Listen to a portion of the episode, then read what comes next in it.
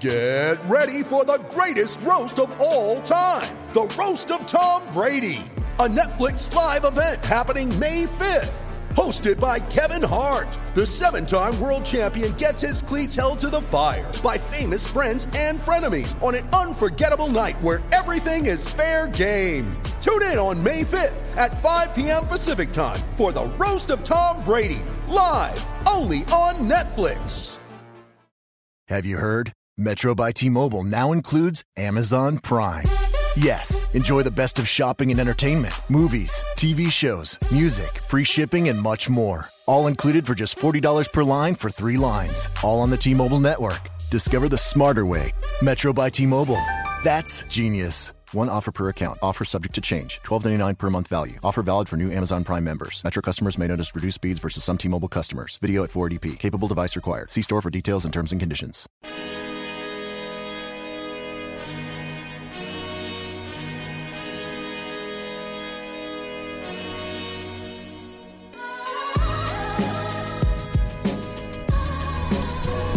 What is up, everybody? Welcome to the Pickaxe Podcast, a brand new podcast presented by DenverStiffs.com. I am your host, Adam Mares, and I am joined today by a King super fan, super blogger, super tweeter, Greg Wissinger. Greg, thanks for coming on the show.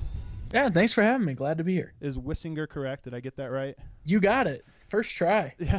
You know, the funny thing is because I've never actually met you in, per- in person, and I don't think I've ever even seen a picture of you, but your avatar is Vlade, and I just assume that's what you look like.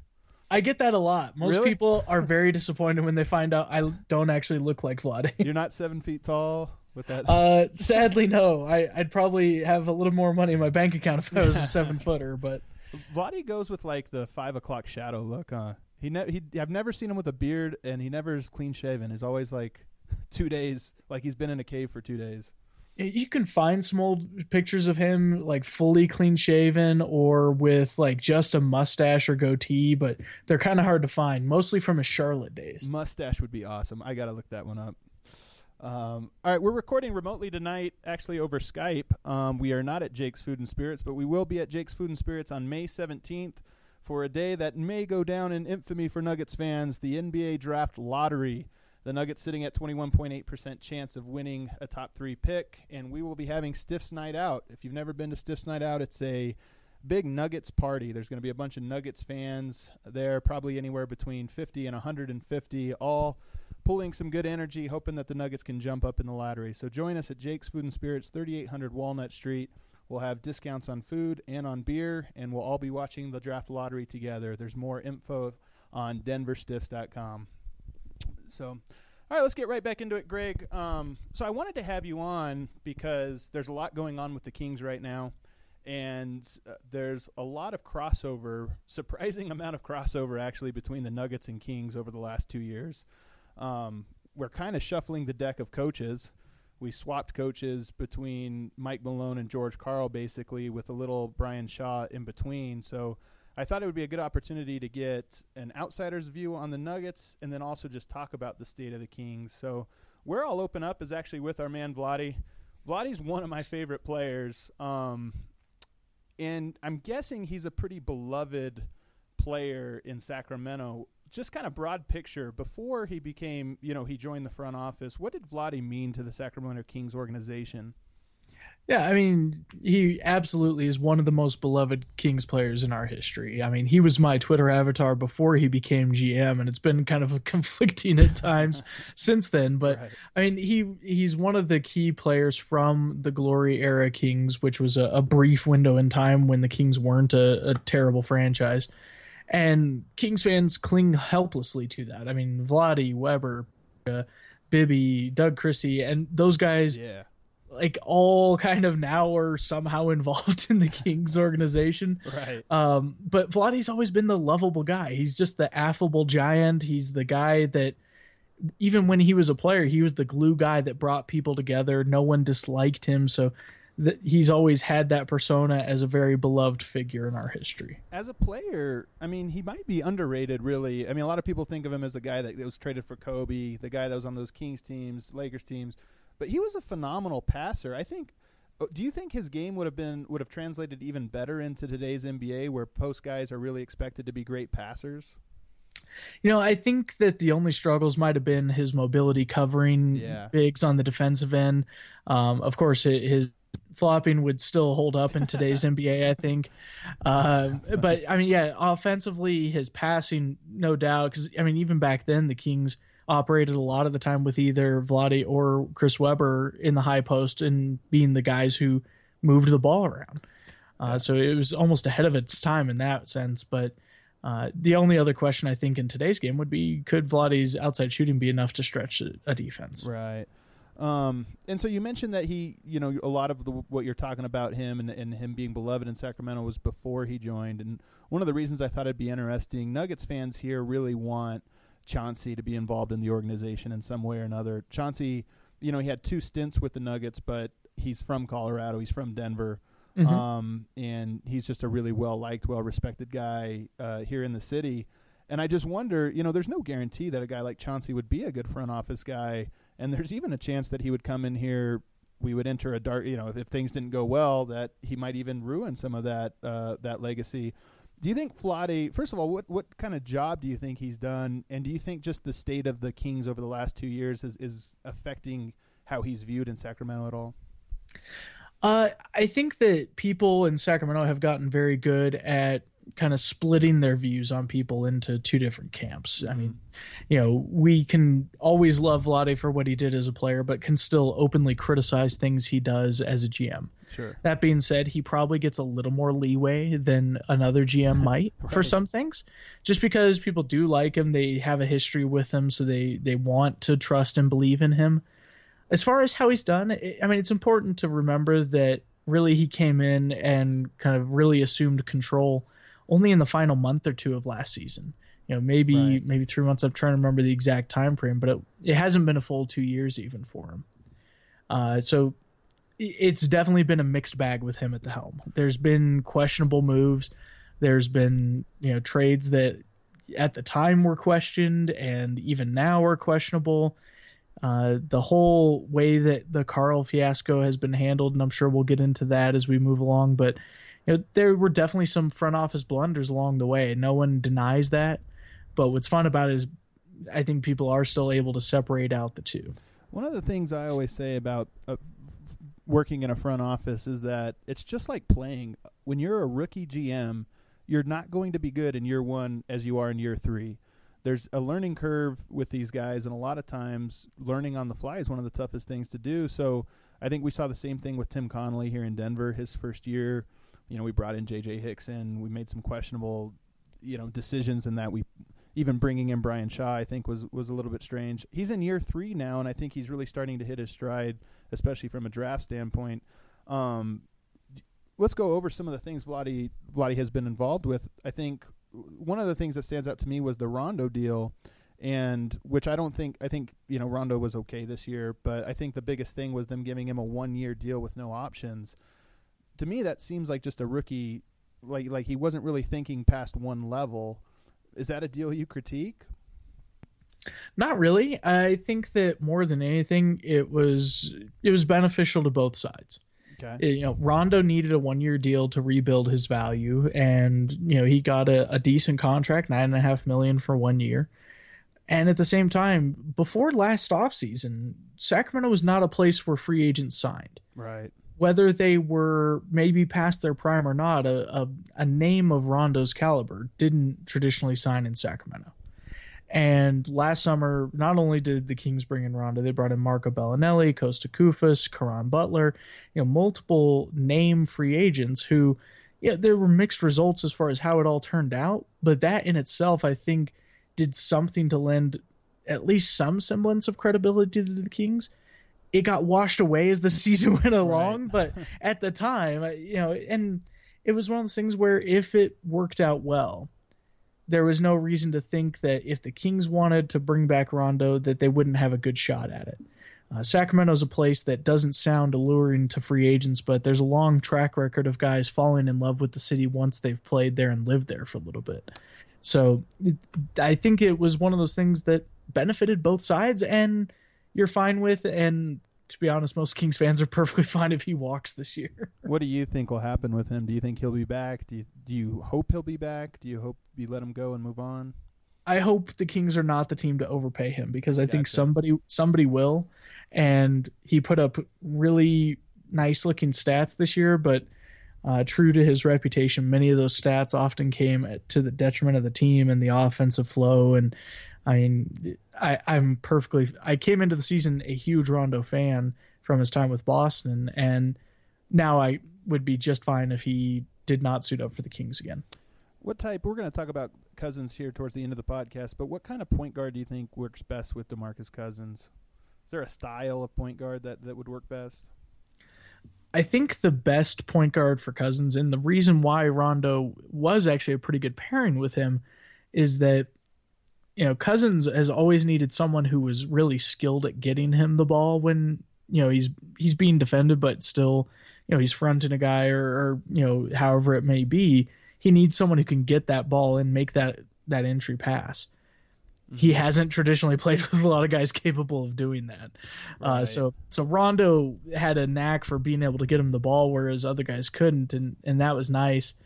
Um, you know, I, I don't think that you need anything more than just someone who the defense has to respect as a shooter, you know, at least a little bit, and who can make a good entry pass. Right. Let me let me ask you about Vivek because he's kind of become, in a lot of ways, kind of the face of, of the Kings, and and I mean that I guess in a negative way. In that every time something bad happens with the Kings, it's kind of like, well, this is the this is the show that he's running out there. Um, what are your thoughts on him? Because I'm guessing there's a lot more to him than what filters down to the rest of the league to what we see. I mean, we see him as the guy wearing um, VR goggles on the sideline and talking about playing four on five. But what are some of the things? What are some of your big picture thoughts on him as an owner? So I'd say it goes back a bit to what I talked about with splitting the way you view someone. Uh huh.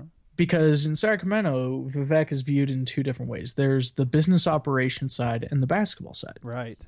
Business operations, he helped save the team. He has followed through on every promise.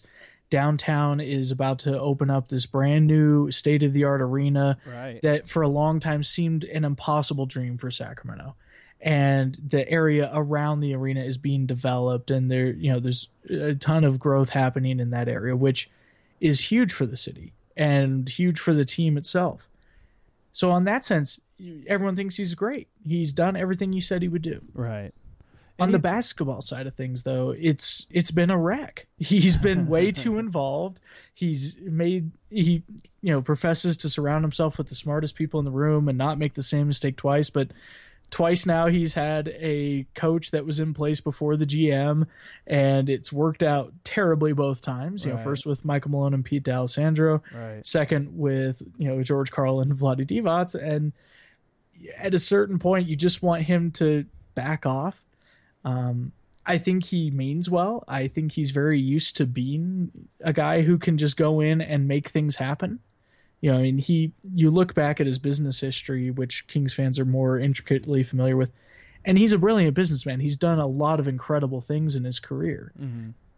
But that, and we've seen this with other franchises as well. That doesn't always directly translate to success in the NBA. Right. Uh, I hope Definitely. that much like a rookie owner, I hope that with time he gets better, he learns, and you know stops repeating the mistakes. But time will tell. I find Vivek so fascinating. I I would probably be, call myself a Vivek apologist a little bit in that I, really like owners that are forward thinking. I like business people that are forward thinking and willing to experiment, willing to take big risks. But like you said, you got to know, you got to stay in your lane. And there's a lane for him that's very well defined. All this business stuff, maybe trying, you know, the crowdsourcing thing. Like some of this stuff is okay. It's interesting in theory, but you bring in people that are better than you at basketball decisions mm-hmm. and you got to stay out of that lane as much as possible. And and I think I don't know the guy, but just based off of interviews, and he gave a really interesting talk at Sloan this year. I think he's a guy that's going to actually be known for a lot more than some of his wackier basketball ideas. I think he's a guy that's going to grow, help grow the league in some creative ways. It might take five or six years for that reputation to drown out the what he's built in his first two years. Um, but but I kind of like the guy. He he really does have a lot of interesting things to say about the future of media, the future of stadiums, the future of fan experience inter- interaction, and you know I, I'm glad he's a part of the league.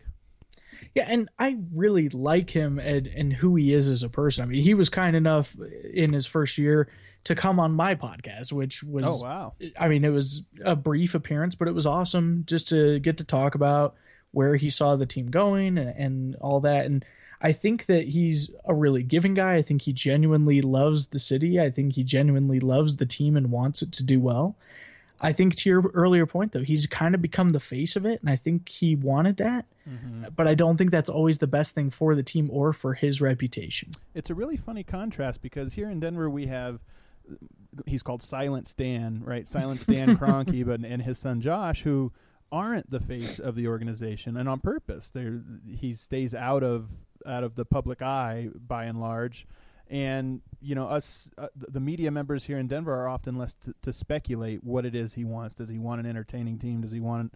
Uh, how does he feel about attendance? This and that. So it's it's kind of interesting that they're really polar opposites in a lot of ways. And then I'll also say that Vivek and Sacramento, I think, are very forward thinking, and I'm very curious if the Nuggets are a team that is looking at experimental technologies and things like that. I would think that they're much more traditional organization in just how they they look to run the team and run the business side. Um, but let's move on to Mike Malone here because you know we had him here this this year. I would give him an A for the effort he did. The Nuggets were a team that was left in shambles when Brian Shaw left. Players didn't want to be here. Fans were dropping out. It was kind of dark days, and Malone came in here and the, he did the, the the thing that was most important, which is change the culture in the locker room, change the culture around. It became much more workmanlike. Um, what he was there for about a year and 20 days. Um, what was uh, what were your impressions when he was in Sacramento as a coach and and just as as a figurehead? so his first season it almost mirrored his first season in Denver in many ways. It he came in, he fixed the culture. He connected with the team's star DeMarcus Cousins. There were some growing pains. There were times when he and DeMarcus were yelling at each other and not getting along great, but ultimately what we know is it forged a, a bond of respect and they were okay challenging each other and it was it was healthy conflict mm-hmm. the results didn't happen on the court, but you could see it building towards something. Mm-hmm. So- fans were. I'm sorry. Go ahead. No, go ahead. Uh, fans were frustrated at times because you know it seemed like there was maybe a, a little bit too slow a pace, or you know the offensive offensive schemes maybe weren't as entertaining as people wanted. But the defense really came along as the year progressed, and then in the second year, before he was inexplicably fired, the team was winning games. They were really turning the corner, and you could see all of what he'd done in year one and how it built for year two. I mean, if I'm a Nuggets fan, I am really excited to see what that team can do in year two under him, just because of what kind of leap the Kings made in that short window we got to see. Right. And I'm really curious too, although I'll say that, you know, this year the scale of which I judge him on is going to be a lot different than next year because as I said, far more than wins and losses and this and that it was um, was he having conflicts inside the locker room? Were guys showing up to games and and, and kind of half-assing it up and down the court? And that didn't happen this year. We had bad games. We got blown out at home, but guys cared. The locker room cared. The players were intense and focused and prepared every night. And that was something we didn't see. I mean, the last three months of the Brian Shaw era were something I've never seen. You know, Ty Lawson didn't make it back from Las Vegas after the All Star break. He just didn't come. Yeah. Um, that's the kind of stuff that would never happen this year, and I think so. So that's the that's kind of the metric with which I go. I, I judge him this year, but next year there's some things that I want to see. Namely, I think we were second or third to worst defense this year in defensive rating. We went. We actually got worse at defense this year. Um, that was the same with Malone when he was in Sacramento. There's some trends there that I that I get concerned about. We let uh, I think one of the highest three, opponent three point attempt rates and three point field goal percentage rates. So there are some concerns, and I think he'll be judged a little bit more harshly. Um, just basketball wise, what kind of coach would you say he is, or, or what did you, what if anything, did you get from his year and a half in Sacramento in terms of what type of coach he is? Yeah, I I I thought he was a really good coach, but at the time he was fired, there were a lot of people that were convinced that well, if the Kings are doing this because they're about to bring in George Karl, it can be an upgrade. Of course, the Kings, you know, waited too long to do that. They dabbled with Ty Corbin in the middle, and it just kind of.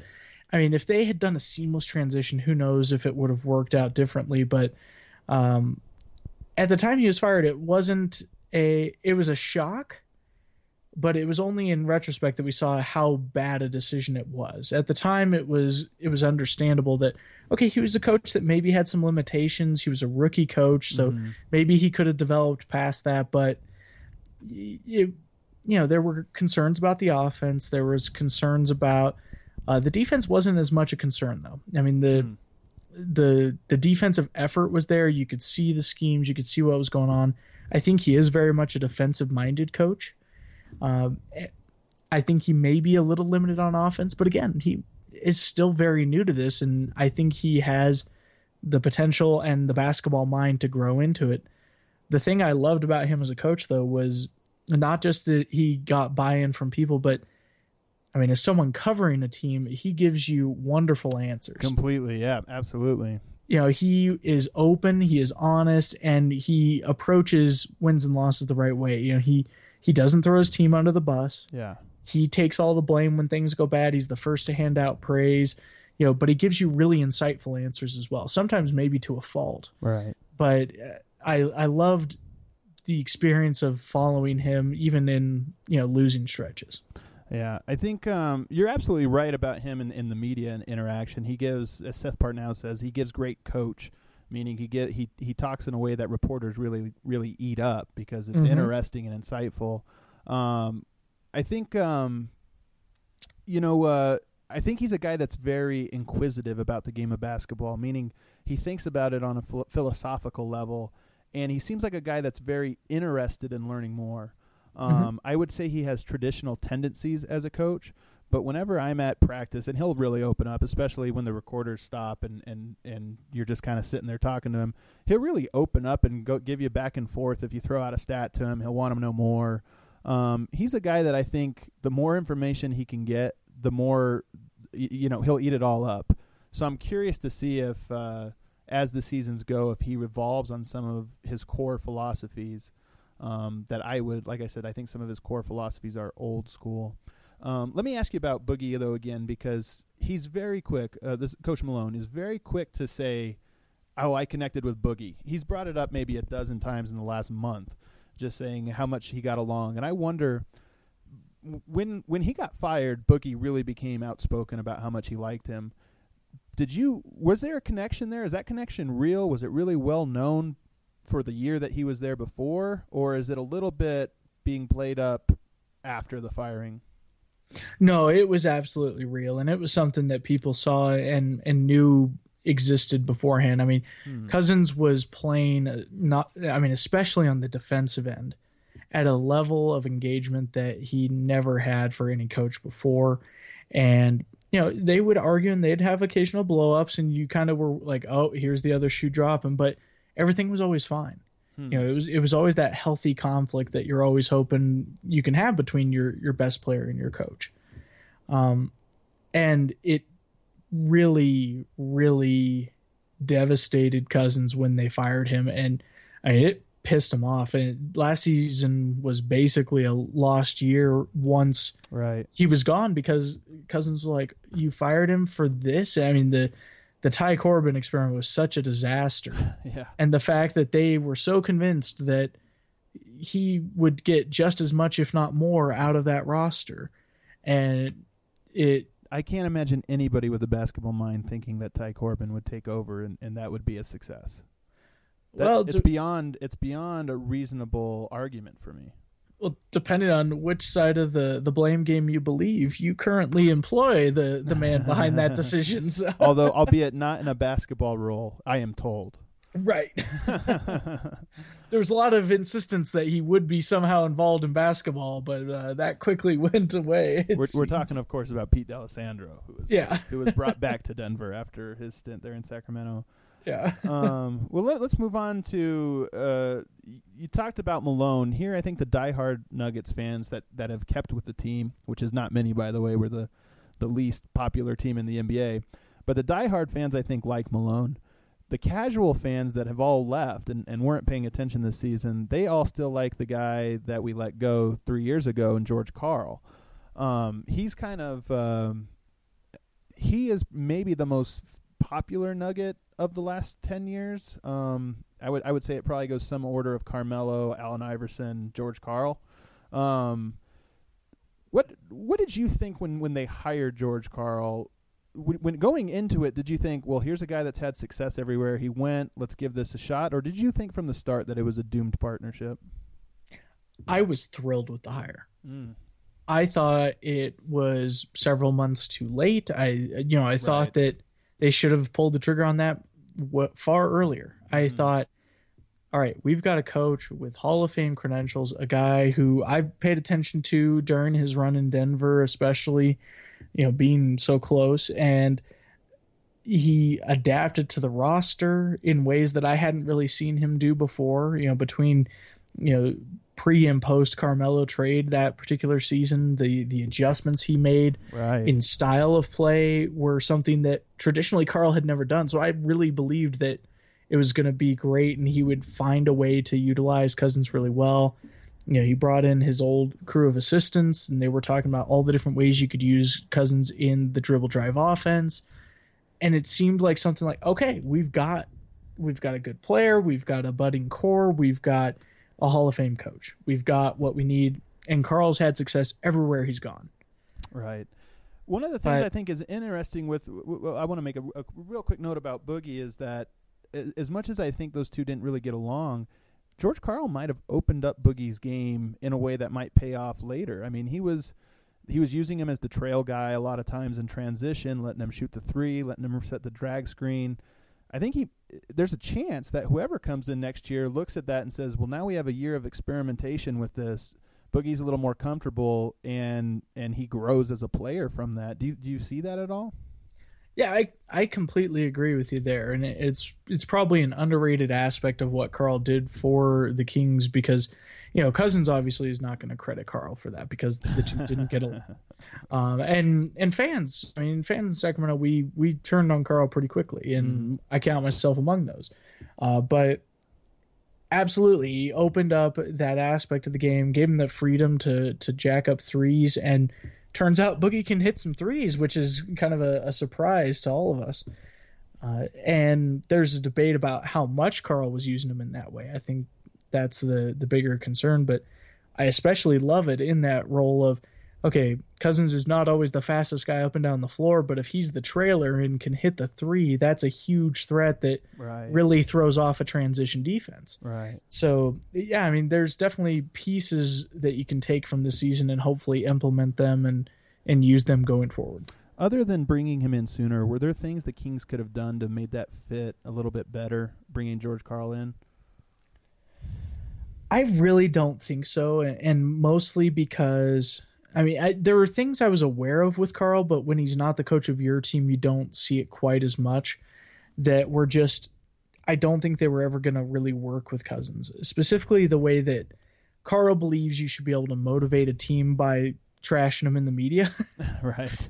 doesn't go over well with Cousins, especially Right. when he was so used to someone who was more Malone style of heaping praise on players and accept and taking the blame himself publicly and then criticizing in private. For guys that don't watch the press conferences or aren't there, this is it really is a black and white contrast because Malone never you can't get him to say a bad thing. A guy will have a terrible night, won't he'll be give half effort or what have you, and you'll try to get him to say something about it and he will not throw a player under the bus. He Yeah. will not do it. And George Karl will do it after a guy scores fifty. He'll talk Yeah. he'll talk about that one time he didn't get back on defense or something. So um Like, and, and George Will, Karl's good about it. I mean, I, he's not. There's other coaches I think that are more negative. Brian Shaw, God, Brian Shaw, but George Karl has a way of doing it, kind of like in a Phil Jackson sort of way, where you know he's challenging the player through the media, but it's still very, very pronounced difference between him and Malone. Well, and especially when the season did not get off to a good start, Car- Karl's tact kind of went out the window, and it almost got comical at a point where he would find a way to trash Willie Cauley Stein after having a great night, like a career high scoring. He's like, "Well, a lot of those were just lobs." that were Yeah. good passes. And it's like right. it's like if it was that easy, why hasn't he? Why haven't you had Uh, people doing it all year? That's a, that's such a classic George too. Yeah. it was good lobs. yeah. like- yeah, like oh my goodness, that's hilarious. Yeah. Um, you know, in hindsight, do you think there was any point, say last summer, when you bring in George Karl, would you have ever supported a Cousins trade that centered around Gallo, uh, Danilo Gallinari, Wilson Chandler, Kenneth Faried, and and sort of just tried to rebuild that 57 win Nuggets team in Sacramento? Um, yes and no. Um, I've always been very opposed to trading Cousins, but I really like a lot of the pieces on the Denver roster, and especially now with Gallo, there was of course the question mark. We didn't know what he was going to look like coming back from injury, Right. and you know all that. So, uh, but for Reed, uh, at a point, I was uh, still a very big fan of Lawson and thought that he would do a lot more Right. than he did over the past year. Uh, yeah, I mean, and Wilson Chandler is criminally underrated as far as what he brings to a roster. Yeah. I, I think it'd be a bigger overhaul to turn a team into that than I think that I mean the team that George Karl coached and, and Masai Ujiri created, I think there were several seasons that built to that. It's not something you can recreate overnight. Right, and I know Uh, Isaiah Thomas was gone, but he's kind of a on the t- on the style of basketball that 57 wins Nuggets played. He's kind of an upgrade of Ty of Ty Lawson. He does a lot of the same things, only better. Um, so if you could have somehow kept him and, and, and added this George Karl style and team to it, it, it I think it would have been a very interesting team. Um, it might have had a ceiling that a team with Cousins can break through, but it might have been fun. Man, we're we're in difficult enough territory talking about losing Malone. You got to bring up losing Isaiah too. I Come on, know, man. I know it. well, uh, tell me, what do you think on a scale of one to ten? Because you guys are right now looking for a head coach. You're in the search. It sounds like you guys are casting a very wide net, interviewing every possible candidate. On a scale of one to ten, how desirable is the Kings head coaching position right now? Ten being the most, one being the least desirable. Um, about a two. oh no. I mean, I don't know if that's necessarily fair or not, but I realist. I mean, if I approach it realistically, what's the outside reputation of the Sacramento Kings? You've got a meddling owner, you've got a novice front office guy, you've got a, a star who is extremely talented but notoriously uh, difficult to work with and is only ever really connected with one coach. You have, you know, young guys who've never developed like Ben McLemore. You have uh, uh, pick swaps with Philadelphia hanging over your head and picks owed to Philadelphia and Chicago. I mean, it's not a bright situation to enter. I think the only reason it's not a one on that scale is because you do have a player as talented as DeMarcus Cousins that, you know, if you know how to get the most out of him, you can, you at least have something there. Right. Who's your pick? Uh, uh, I know that a lot of the candidates have named. Let's let's just assume that Vogel is also in the mix, just because it sounds like his his days are numbered there in Indiana. Um, from all the people that are being thrown around, is there a guy that stands out to you? So if if Vogel was willing to come to Sacramento, which would shock me, uh, he would be my top pick. I think it's crazy that uh, he's going to be out with the Pacers. I think if the Kings can land him, suddenly he does a lot of the same things in a lot of similar ways to what Malone does, but with a higher level of pedigree and success. You know, I mean, I think he's a guy who absolutely gets the most out of whatever roster he's given, like Yeah. we saw this year, where I don't think anyone pegged that as a playoff team, even if Paul George was back to 100%. Um, so he'd be at the top of my list. Uh, other guys that I'm really high on would be Kevin McHale. I Hmm, think that he would be an excellent fit. Uh, I don't know also, if Kevin McHale has the stomach for for Boogie right now after going after leaving Dwight uh, to go to. I know that those two guys are completely different, but he might just want some time off. yeah, I think that. Well, he's he's had talks with the Kings, so Right. at least you know we don't know where that's at. But I, if he came in, I actually think he and Cousins would mesh very well. Uh, McHale's talked about how his ideal offense would be running through a dominant big man.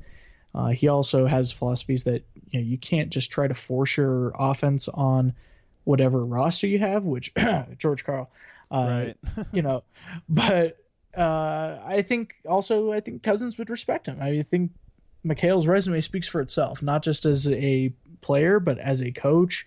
I mean, he's been in the front office, so I, I think it'd be good all the way around. It's hard to judge Mikhail because what a disaster that Rockets team was this year, but in just watching him interact y- with his team here in Denver in years past, he seemed like such a player's coach. I remember him walking off the court in a close win and just hugging guys and everybody laughing, and it, you could just tell Yeah. he connected to players in a way that only a player can, a former player can. Um, I didn't get that vibe this year when he was here in Denver. In fact, I joked on Twitter that he yelled at me. Um, I tried to ask him a question during like a four-game losing streak about about what he's learned, and he didn't really take to that question very well. Basically, said that he hadn't learned anything. But I wonder. I, I like to think of him as a player's coach. I love McHale. I loved him as a player. He plays the post position the way I think it's supposed to be played, uh, or at least one of the ways, which is through really good passing and and and not turning the ball over. Um, so it'd be interesting to see him. Uh, And I mean, if there's a coach who could really get the most out of, you know, showing Boogie moves in the post and, and really untapping his full potential, I mean, Right. man. yeah. Uh, and and then there's other names that I think are appealing. You know, Ettore Messina. You know, if, He's a fascinating one for me.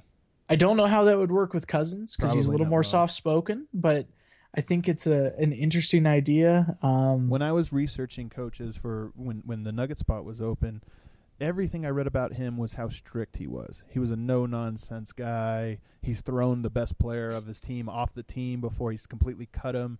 And I'm thinking like that's a European thing. That's not working in the NBA. I'm sure he's learned a lot under Pop, but he's a big question mark. The highs are really high with him and the lows are really low just from what I've read about him. Yeah, I mean, I think it's a bigger question mark than a lot of Kings fans would maybe uh, accept. But I agree. I think he's learned, I'm sure, a lot under Pop. He also uh, was there in L.A. during the D'Antoni era with, I mean, Dwight and Pau and Oh, Kobe. my. So I mean, he's he's been through that ringer and kind of seen do's and don'ts Yeah. from from Mike D'Antoni. So. Uh, I think he's an interesting name, though. Just, I mean, on basketball pedigree alone. Right. Let me ask you: the Nuggets waited hundred days between firing Shaw and hiring a, a new coach. What, what do you? What would the time frame be that you expect a new coach to be announced? At this point, I would expect we have probably another month. Oh wow! So you think it'll be a quite pretty, a little bit of a drawn out process? I believe so. I think they have said that they are going to be purposefully deliberate. They have a lot of people they want to interview. There's quite a few people they want to interview that are on staffs with playoff teams, and you know they are obviously going to work around those schedules. And you know if those teams don't end up having good gaps where they can line up schedules and do interviews, it's going to take a little bit longer. Uh, it wouldn't surprise me if we're in June before the Kings have a coach. So the draft is in June, and if we're waiting till June, I, I feel like you draft players. Usually, you take the best player available um, in most cases, but you still draft a little bit around your roster and around the coaching style. So it will be interesting if they're they're stringing it out all the way right up into that point. Um, especially if they get a coach that is, you know, plays a very deliberate or specific style of basketball. Um, let's move on to the last one here, which is Demarcus Cousins, because he's such a fascinating player, man, and so hard to to to nail down what he is. I think he's a top ten basketball player in the NBA. At the same time, he's never had a winning season. He's a, some guys say that he's a great teammate. Some guys say he's terrible. It's hard to coach. He's easy to coach. Um, are you? I, th- I I've read some of your stuff, and I know and I know from your Twitter history that you're you're pretty in Cousins' corner. You're you're you're fully in team team Cousins' corner, aren't you? I think Demarcus Cousins on the court and probably in the locker room is a huge asshole. um, but I think he's one of those guys that that could be said for a lot of stars in the league, Right. and I don't think it's a deal breaker. I think it's something you deal with and you work around, and you know you. I think the talent is worth it. You know, I've I've never worried about the text because you look at the league leaders in text, and he's there among many other superstars. Right. That part You- doesn't bother me. You look at, you know, some people don't like him in the locker room, and he's even said this offseason. He's like, "Well, I I know the guys that don't like me, and I don't really care." like, I mean, Um, as for the losing season, I mean, many great players have been on terrible teams, and we know enough about basketball. I would hope that we know that a single player cannot will a team to victory, Right. no matter how fun a narrative that is. It's always a team game. I was looking at the Sacramento roster for that season under Malone, the full season. You guys had 23 guys suit up for you. Yeah. Uh, and play significant minutes. I mean, all those other, other than a handful of, them, I think Royce White played only like three games, but 23 guys to suit up for you. That's a lot of change. That's a lot of sorting through role players and this and that. Um, Cousins' career has been that way, really, where he's playing with different guys every year, different coaches. I feel like the jury is still out on him, but at the same time, we're kind of getting to his prime where uh, I'm really curious to see if he makes a leap and if his teams can make a leap. Um, but let me move it to this. Let me ask you the question this way: What would it take for you to be ready to move on from from Cousins? I think it all depends on what you get back. I mean, realistically, So because even now, the right the right deal you would you would be okay with. Of course. I, I don't think you should ever be in a place where you say this guy could never be traded. There, there's always some package. Now, how mm-hmm. realistic that is, Right. I don't think it's realistic to think that some team is going to come and give you an offer that is enough to replace a DeMarcus Cousins. Right. Just like there wouldn't be an offer that would realistically be enough to replace LeBron James or Kevin Durant or right. you know any of these other guys not to say he's quite at that level but the same concept applies no matter how many great assets you get back in a deal there's something about replacing someone who is that dominant a player that you know at a certain point you are trading a dollar for a handful of nickels Right. and so if the right deal comes along and the Kings genuinely believe that it can make the team better, you make that deal. You know, I don't know what that deal looks like. There's been different ideas that have been thrown around that I've been pretty okay with at various times. But when I look back at them in hindsight, I'm usually happy that the Kings still have Cousins, right. especially because every year he continues to get better. Right. Uh, so you know it, it's it's a tricky conundrum, but I think that the idea of trading Cousins is something that is perpetuated more by wishful thinking from GMs and fans outside of Sacramento than it is from within. Gotcha. What happens this year, though? You know, you get a new coach. Um, that you maybe add a couple pieces, and the same thing's happening. He's fighting with the coach. He doesn't. He's not happy. He's uh, his play is up and down. You know, if we get towards that trade deadline and we are and things are looking just like they did this year w- with George Karl, do you think do you think there's a point that the the well is just poisoned and there's no salvaging it? Absolutely, and I mean we've seen that with other you know guys in the past in different situations where eventually you just need to move on for the benefit of both sides. Right. I genuinely believe that whoever the Kings decide to hire as a coach needs to be someone that they believe, with or without Demarcus Cousins, is the right guy for the next three years at a minimum. Mm-hmm.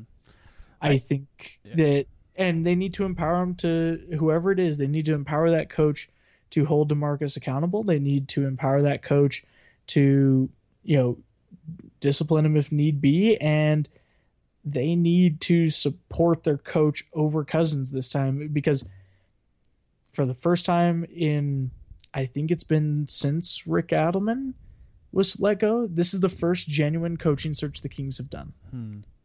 And they have to get it right. I mean, if they blow it and get the wrong guy and it's a disaster, I think you almost have to scrap Cousins and, and move on anyway because at that point you've you've screwed up too many other things. My hunch, and I have no reason for thinking this, but my hunch is that the Lakers are going to go really, really hard after Cousins this summer. And if they win a, num- a number one or number two pick in the lottery, I could really see them packaging that and, and obviously several other assets and maybe getting a third or fourth team involved to try to go after Demarcus. Um, I think I think they want to make a quick turnaround, a quick splash. And if you look around the league, there's a handful of free agents, but I think bringing Boogie in um, would be step one to trying to lure free agents. So I think that's that's one team that I would kind of keep my eye on as the draft gets closer to see if they're positioning themselves to go after him. And you never say never, but I would be flabbergasted if the Kings traded Cousins in the Pacific. Yeah, that's true. That's true. especially to the team that is the most hated team in Sacramento. Could you see uh not not trying to put pieces together, but just on Sure. the players involved in the front office, could you see Sacramento and Denver ever working together?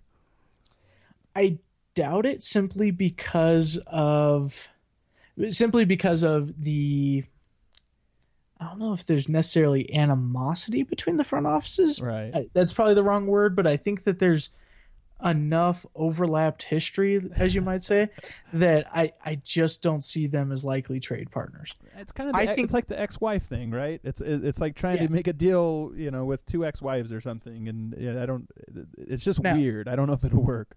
If I was in charge and I had made the decision to get rid of Cousins, I would be calling Denver because I love the young assets, the draft picks you guys have. I, I think that you could put together the best trade package, the the one that I would find the most appealing. My my big thing, I don't actually want Cousins, and I think he's a tremendous player. I wherever if he stays in Sacramento, I'm going to watch Sacramento. If he goes somewhere, I'm going to watch there. The reason I don't want him is because I love Jokic, and Cousins is a better player. There's no question about it. Jokic will probably never be as good as Cousins is, at least on an individual level. Mhm. But if you brought him here, even if you you kept Jokic, Jokic just becomes a backup, and that kind of becomes his ceiling. Um, and that's just I know it's kind of silly to say teams always overvalue their young stars and what have you, but I, I I'm happy with our center position more than any other position. So if we're going to make a big slash, I'd rather it be at one of the other four spots. Well, and of course the the hallmark of a good trade is that fans on both sides are pissed, right? right. So, I mean, to me, if I'm in that deal, uh, the only way I'm happy with it is if Jokic is coming back as part of that package. Now, I know that that would outrage Denver fans, right, and I think for good reason. I think there's plenty of reason to be excited about a guy like him. right. Um, but at the same time, Sacramento Kings fans would be like, "Well, we don't even know if he'll be as good as you know." right, right. But I, I love Jokic. I think he's amazing. But I mean, you watched their matchups this year, and Cousins just had his way with them. So some people don't know this, but you guys won a coin flip. Uh, you Yeah. beat beat Denver in a coin flip, so now you get the six pick, or at least that's where your your odds are that you'll land. Is there anybody in the Uh, draft? seven. seven. I think we're seven. No. I think you're eight.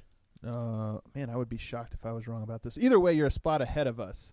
Yeah. Um, is there anybody you have your eye on in uh in this upcoming draft? Have you turned your focus that way yet? I haven't strictly because there is still, I mean, Kings Kings have been in the lottery for ten plus years now, Right. so I know that until the lottery happens, you just kind of wait and see where you're going to end up. Um, you know, especially with all the uncertainty that if the Kings jump and are ahead of the Philadelphia 76ers, they'll swap picks. So, I mean, there's almost no way to predict where the Kings will, will end up, but they'll probably end up somewhere close to where they're picking now, or maybe one spot back. Gotcha. And uh, yeah, so Alrighty.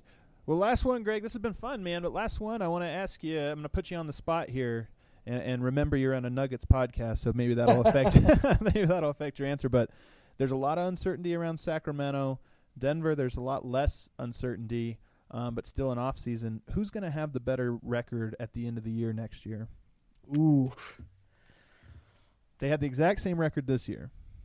if I have to pick today, I'm picking the Nuggets because we know what their young assets look like. They've got three, you know, was it two or three first round picks this year? They currently got- have three.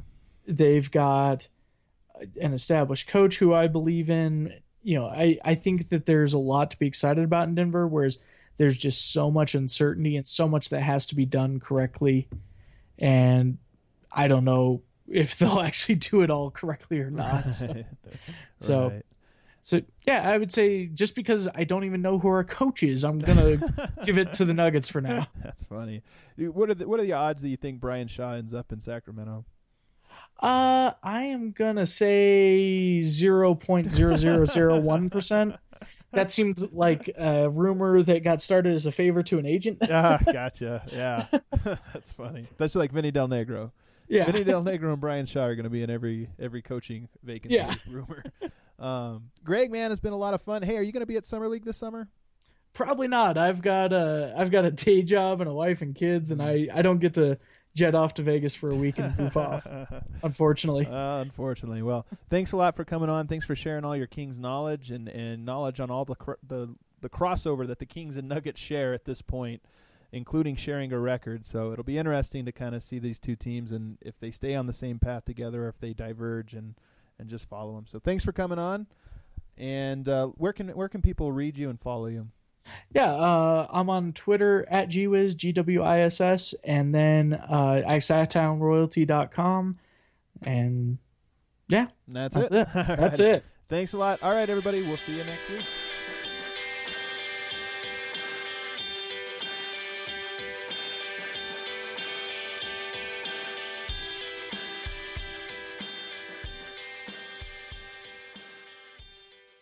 Have you heard? Metro by T Mobile now includes Amazon Prime. Yes, enjoy the best of shopping and entertainment, movies, TV shows, music, free shipping, and much more. All included for just $40 per line for three lines. All on the T Mobile network. Discover the smarter way. Metro by T Mobile. That's genius. One offer per account. Offer subject to change. $12.99 per month value. Offer valid for new Amazon Prime members. Metro customers may notice reduced speeds versus some T Mobile customers. Video at 480p. Capable device required. See store for details and terms and conditions.